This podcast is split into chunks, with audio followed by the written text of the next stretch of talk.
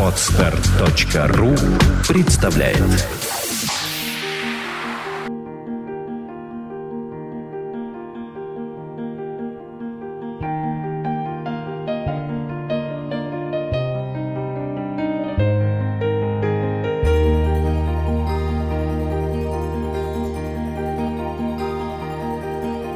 Добрый день, дорогие слушатели! С вами работает подкаст «Психология, мифы и реальность» и я его ведущая Александра Иванова. И у нас сегодня полюбившаяся вам рубрика о детях «Реджио. Подход в педагогике». Мы продолжаем цикл о творческом мышлении. У меня в гостях ваша любимая Ирина Дворецкая. Здравствуйте! Здравствуйте!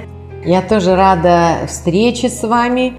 И я думаю, что вы точно ждете конкретных Тогда, как обычно, вопрос в лоб. Примеры. Давайте сегодня целый выпуск посвятим примерам. Да, мы будем чуть-чуть отвлекаться на какие-то такие общие вещи или приемы, но совсем немного.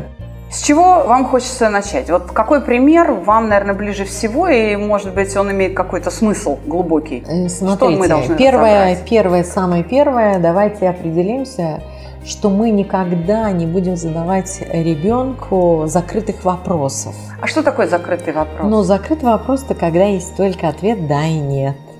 Ага, то есть надо дать им возможность Только рассуждать. открытый, конечно. Открытый вопрос, он уже в самом вопросе лежит возможность ребенку сказать не одно слово «да» и «нет», а даже если сложно – и с помощью взрослого что-то, то а, укрепить его и выслушать, выслушать ребенка, потому что это будет, это будет точно какое-то предложение, которое может дать толчок для развития какой-то истории. Тогда конкретный пример. Вот э, как у вас на уроках это происходит? Ну вот но я хочу сказать, э, это не только на уроках, я просто всем советую, это любимая моя тема, это противоречие. Так. И на самом деле мы думаем, что ребенку надо говорить об этом когда-то позже, наверное, когда ему будет 10 лет, но на самом деле это такое слово противоречие, которое, может быть, ему и не сначала надо знать. Об этом надо просто говорить, когда вы идете. И вот пример противоречия в погоде, какие могут быть. Вот вы идете, вы это не специально, совершенно. Должно быть время – когда вы хотите сесть за стол и вдруг и на, начать свое вещание или начать спрашивать. Когда вы идете или в детский сад, или с детского угу. сада, вопрос, не нравится ли тебе погода, которую он ответит да или нет. Так, а как? Ой, про дождь спросить, считает ли это дождь, когда хорошо, или хорошо ли, когда лужи, и хорошо ли, когда снег – и еще много всяких других. И на самом деле ребенок начинает думать, хорошо ли это или нет, и высказывается. Мы должны пойти дальше. А если спросить его, а что это за погода? Какая она? Это сложно? Какая она? Да, сложно, потому что у ребенка есть э, какая-то конкретность. Если ребенок маленький, у него должен быть достаточно словарный запас, чтобы он сказал там прилагательных дождливое, там пасмурное, облачно. Там. То есть а это вот вопрос уже именно для школьника? Нет, да? нет, это для дошкольника. Но когда он задумывается, нравится ему эта погода или нет, и почему, он же нам отвечает, что дождь это прекрасно, Потому что, например, он идет в резиновых сапогах, топает по лужам. В этот момент я, идя в таких элегантных туфельках, говорю, не очень-то это и хорошо, оказывается. Потому что я забыла зонт, моя голова мокнет, и наступает противоречие, что дождь может быть одновременно. И кому? то, и другое, да, да. И то, и другое. И прекрасной погоды, и не очень. То есть мы сознательно создаем противоречия? Или просто показываем? Слушайте, я думаю, мы иногда можем несознательно создавать противоречия, потому что уж ребенок точно найдет вам ответы. Вы можете только, даже если вы в таком дождевике, но навстречу из пройдете 50 метров, вам найдутся люди, Без которые в зонта, разных да? ситуациях Ну да. находятся. Вот эту показать разность ситуаций и их противоречия, И это смысл упражнения. безусловно. Смысл упражнения, разговора, спора, слушайте, но есть еще такая маленькая вещь, которую можно пробовать. Вот, знаете, я не люблю искусственное сдерживание. Вот говорят, в три года в программе написано, что ребенок должен знать до трех счет. Почему именно до трех? Он что, не вдруг он хочет дальше? Так и здесь. Не надо искусственного сдерживания. Можно спросить. Слушай, вот ты сказал, что у тебя мокрая голова там или тебе не нравится. Ну а может быть так быть, что при определенных каких-то обстоятельствах то, что ты не любишь, станет любимым. Да, это, это прям философский вопрос. Э, Совершенно. Я, мы и говорили, что затруднительные ситуации ставят задачу перед ребенком мыслить и искать ответ. Ну, в этом смысле э, физиология такие ситуации называет создание условий для научения, то есть для возникновения того, чего раньше в опыте организма не было. Я думаю, да. Но тут же образное мышление развивается. У него нет сейчас, мы же идем по улице, у него нет зонта, он идет мокрый и думает себе, как же сделать так, чтобы мне нравилась эта погода, чтобы мы шли с тобой веселые и счастливые. И он начинает думать, как это исправить. Но не просто думать образное мышление, он ведь собирает глазами информацию с улицы. Он смотрит, что улыбающиеся люди идут под зонтом, что дети в резиновых сапогах, которые он не хотел надевать утром, они топают по лужам, потому Куда что это не, не может, вредит да, их совершенно. да. И вот я вам говорю, это опыт его есть, о котором мы говорили уже в предыдущей нашей встрече. Есть определенный опыт, есть мыслительные процессы, а есть информация, которую ребенок ищет вокруг. И он приучается к тому, что решение или ответ, он лежит вот, где-то рядом. Он его ищет и потом аккумулирует и на самом Но деле... это огромное удовольствие, когда ребенок понимает, что он может решить проблему, что он может найти выход. Они же, когда а, находят вот какой-то способ, Да. там, ага, у нас нет зонта, давай наденем на голову пакет. Отлично. Да, и он прям чувствует себя лучше и сильнее, и а Да. что от нас требуется в этот момент? Я Допустим, он нашел, ага, мам, достань пакет, он не промокнет, одевай на голову. Совершенно. Мне кажется, важно взрослому не бояться выглядеть смешно и напялить на голову пакет. Но на самом деле это не смешно, сказать, это очень да. практично, я вам хочу сказать. Но давайте поговорим не о тех, чуть-чуть отступим, но вот он идет грустный и молчаливый. Вот, вот давайте перевернем ситуацию. Давайте. 90% найдутся, понимаете, найдутся. Давай забежим в подъезд, то, то, то, найдутся. Но есть дети, которые не найдутся. Понимаете, они сейчас не нашли этот ответ. Может быть, им было грустное утро, разные причины, и мы тоже должны учитывать это. Ну да, не выспался, не поел, лишили сладкого, Почему мы можем думать, что только с нами это может происходить, Да. когда мы не в настроении? В данном случае вот такой надежный друг, я уже э, говорила в прошло, на прошлой нашей встрече, не фокусник, развлекатель и не такой э, назидатель, а именно надежный друг, который может предложить пару вопросов и обратиться, какой бы нам выбрать, какое решение.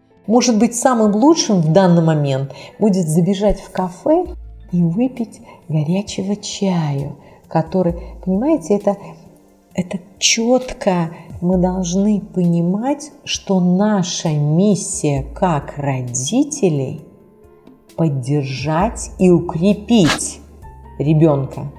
И, а- а мы должны давать ему право ошибиться. Пусть он примет несколько решений до тех пор, пока не примет ну, то, которое наиболее эффективно в данной ситуации. Слушайте, до тех пор я не понимаю. Может, некоторые понимают, да? Я не понимаю. ну, например, до тех- приспособиться, то есть решить проблему с дождем. Вот пусть он скажет, э, первое решение он же может принять, а ничего страшного, идем так. Он будет больше промокать, потом скажет, давай еще потерпим. Совершенно верно. А но... потом скажет, нет, что-то холодно, идем в кафе или наденем на голову пакет, и тем самым приспособится и ему станет лучше. Но а, я вам хочу сказать, опять же, мы говорим о более активном, который вот это нет, это да, это так, и вот тут уже мокнем. Но ребенок, который сегодня еще не фонтанирует идеями и ответами, а только идет к этому, мы все-таки должны позволить, чтобы версия его прозвучала как практически повтор вашей. То есть ему нужно вот это время. Вы говорите, вы говорите свою версию, и его потом спрашиваете, не да и нет, подходит она ему или нет да, опять, да, да. а что ты об этом думаешь? Вот. И тогда он вынужден либо говорить, что нам, вот ты знаешь, вот то, что ты предложил, оно не очень подходит, потому что либо я согласен с тем, что нам надо попить чаю, но практически он в какой-то мере, когда у него нет варианта, он, позвольте ему повторить вашу версию, дабы укрепиться в том, он как бы проговорить должен. А вот э, можно разобрать пример, когда может ли быть такая вообще патовая ситуация, что э, ребенок где-то там, ну, что-то у него случилось, а он там замкнулся в себе, я ему предлагаю версию и спрашиваю, что ты об этом думаешь, он говорит, ничего не думаю. Такое... Может. Он что может, с этим делать? А, э, совершенно ребенок имеет право в данный момент ничего не думать об этом. Но и То есть вам, мы просто прекращаем разговор. Вам надо оставить его в покое на, на какой-то момент. Я думаю, что он может вернуться, или вы можете ему подсказать такой выход, сказать, мы можем вернуться к этому разговору, когда это тебе будет интересно. То есть это есть метод отложенного действия. Вот можно еще по методу отложенного действия пару примеров, ну или хотя бы еще один. А, Давайте я, еще обсудим. Я вам э, вот хочу сказать, это очень э, с принципа педтехники близко. Когда мы понимаем, как известный грек говорил, я знаю, что я ничего не знаю. Ну да. И а, на самом деле тут такой, такой вопрос. Мы обсуждаем какую-то ситуацию, и вдруг выясняется, что взрослый тоже не знает ответа на этот вопрос. У меня это постоянно происходит с моими детьми. И я хочу, просто я, регулярно. Я, я просто хочу всем просто сказать, не надо этого бояться. И если вы будете открыты, что эти границы ваших знаний тоже вот здесь проходят, и чтобы их расширить, вы должны тогда обговорить. Опять же, это расширение знаний чуть-чуть другого аспекта. Слушай, где же мы можем найти на этот вопрос ответ? Метод отложенного действия. Я не знаю на него ответ, но я узнаю после того, как Первое. И он начинает думать. Окей, и подсказки Google, да? у него по вокруг. Ага, это из книги, ага, телевизор, вот компьютер. Еще можно спросить. Ну да, окей, Google. Э, да, да. Совершенно. Это можно спросить у учительницы, потому что она такая всезнающая и так далее. И тогда, если даже, даже здесь метод отложенного действия сработал, то все равно расширение знаний произошло по поиску информации. Да, абсолютно. Поэтому не надо бояться, если мы идем в одном направлении, вдруг это завело нас совершенно в другое, не надо бояться жестко держать ту линию потому что его интерес ушел немножко, а он связь другую. Если вернуться к противоречиям, да. вот, я очень люблю противоречия в размерах. Дети обожают это, потому что у них глаза расширяются периодически и сужаются, а потом они уже по образному могут. Но сначала говорим, что это наглядно действенное мышление, значит, ребенок должен это увидеть. И вы выставляете на стол стакан или говорите ему принеси маленький стакан. Угу. Он приносит вам какой-то, по его мнению, да. маленький стакан. Но тогда, и вы говорите, это маленький стакан, да, и тогда у вас, ну, конечно, вы в этом плане мы должны быть иногда готовы. Вы берете и находите на вашей кухне стакан меньше этого. И говорите, ты принес мне маленький стакан, у него глаза расширяются, ну какой же он маленький, да, теперь он, он был маленький, пока стоял один. Значит, ему поставили он уже не маленький. Да, происходит сравнение, и Противоречия да, какие-то. определять ситуацию Он по-другому. И да. тогда мы понимаем, что включается механизм сравнения. Этот стакан маленький по отношению к этому, но большой по отношению к этому. А потом все это перенести на, например, на животных, птиц. Мышка маленькая по отношению, например, маленькая по отношению к кошке, но большая по отношению к Божьей коровке. И они начинают это, смотрите, развитие образного мышления. Понимаете, тут, тут Это развитие диалектики, это умение мыслить во взаимосвязях, вот осмысливать предмет во взаимосвязях его с другими явлениями. Это же мы же не в вакууме живем, и предметы, и явления, вещи, которые вокруг нас, они тоже, даже тот же стакан, он тоже не в вакууме находится, он не один, он взаимодействует как-то с другими и соотносится Слушайте, с ними. но он С большим, соотносится, маленьким. но может не взаимодействовать. Когда он стоит, он не взаимодействует через наши такие... Тут даже взаимодействие не важно. Мы же тут включаем сравнительный Соотношение, анализ. да, соотношение. Но тем не менее, это и есть способ диалектики. Как, что с чем соотносится. Это раз, а во-вторых, я вам хочу сказать, когда вы сначала сделали на стаканах, на, там, на картинках, на все, вы можете идти по улице или есть мороженое и говорить об этом, о А вот противоречиях. скажите, да, а вот скажите, что сложнее обсуждать, живые или неживые предметы? Я не знаю, я вообще не вижу никакой совершенно разницы. Вопрос, наверное, доступности, смотря что ребенок, если он имеет, опять же, мы говорим в данный момент, он знает что, он знает питомцев, которые живут дома, еще у кого-то, то есть на примерах, которые, конечно, он знает. Мы говорим это наглядно действенное когда ребенок меньше. Но когда мы говорим 5-6 лет, мы можем один раз, пару раз наглядно действенное, потом пойти, все, он справился с этим, и уйти в образное. Эти же примеры. Корова большая по отношению, К собаке, и он ищет, и маленькая, отношение к слону. и там, да. он там, а потом он вам задает вопрос. И вот, понимаете, где вы на его место становитесь, а он на ваше. И вот такая смена ролей – это великая вещь тоже. Давайте вот по, под окончание сегодняшнего подкаста, сегодняшнего выпуска еще один пример о технике. Я, э, да, Реджи я вам хочу подхода. сказать, что я как раз в конце мы с вами разберем э, кусочек психологической инерции. Ну, психологическая инерция, как мы знаем, мы точно знаем, что если мы что у нас сзади есть карман на этих, на этих именно брюках, в которых мы сидим, мы даже не думаем об этом, мы Да. в него руку там сложили. Мы знаем, что у нас там правый шнурок э, развязывается, и уже даже мы не развязался он, мы все равно поправляем. Эта психологическая инерция, она мешает развитию творческого мышления. И вся Как? борьба Так, с психологической инерцией как раз и может нам помочь в развитии творческого мышления. Например, вы идете или вы сидите, гуляете, что угодно, и там и говорите ему, все ли рыбы плавают? И он говорит, конечно, все. Ну, и сначала он будет говорить все время, не будет паузы между вопросом и конечно, ответом. да, да, да. Потому да, что психологическая инерция, она так борется с развитием творческого мышления, она все рыбы плавают. Но и он не может найти.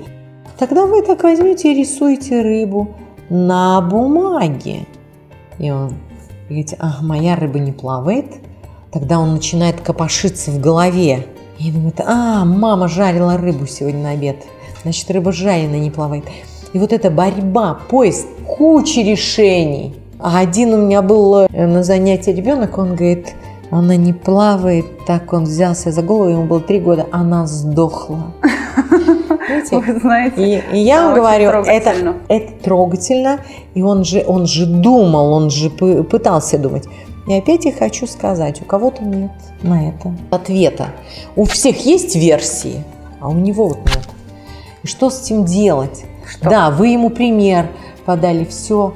И а, мы еще раз говорим, что мы помогаем, мы как бы слушаем, как будто мы в первый раз это услышали, версию, которую он повторил. То есть детям свойственно, они, вы знаете, они любят знакомые сказки, играют в старые игрушки. Они просто пятый раз смотрят этот мультфильм, и они это любят, то, что они знают. И он тут не знает. И когда он повторяет вашу версию, вы должны быть терпеливы и сказать, да, здорово. Ни в коем случае не говорить, что это ваша версия была, а он должен копаться и искать свою.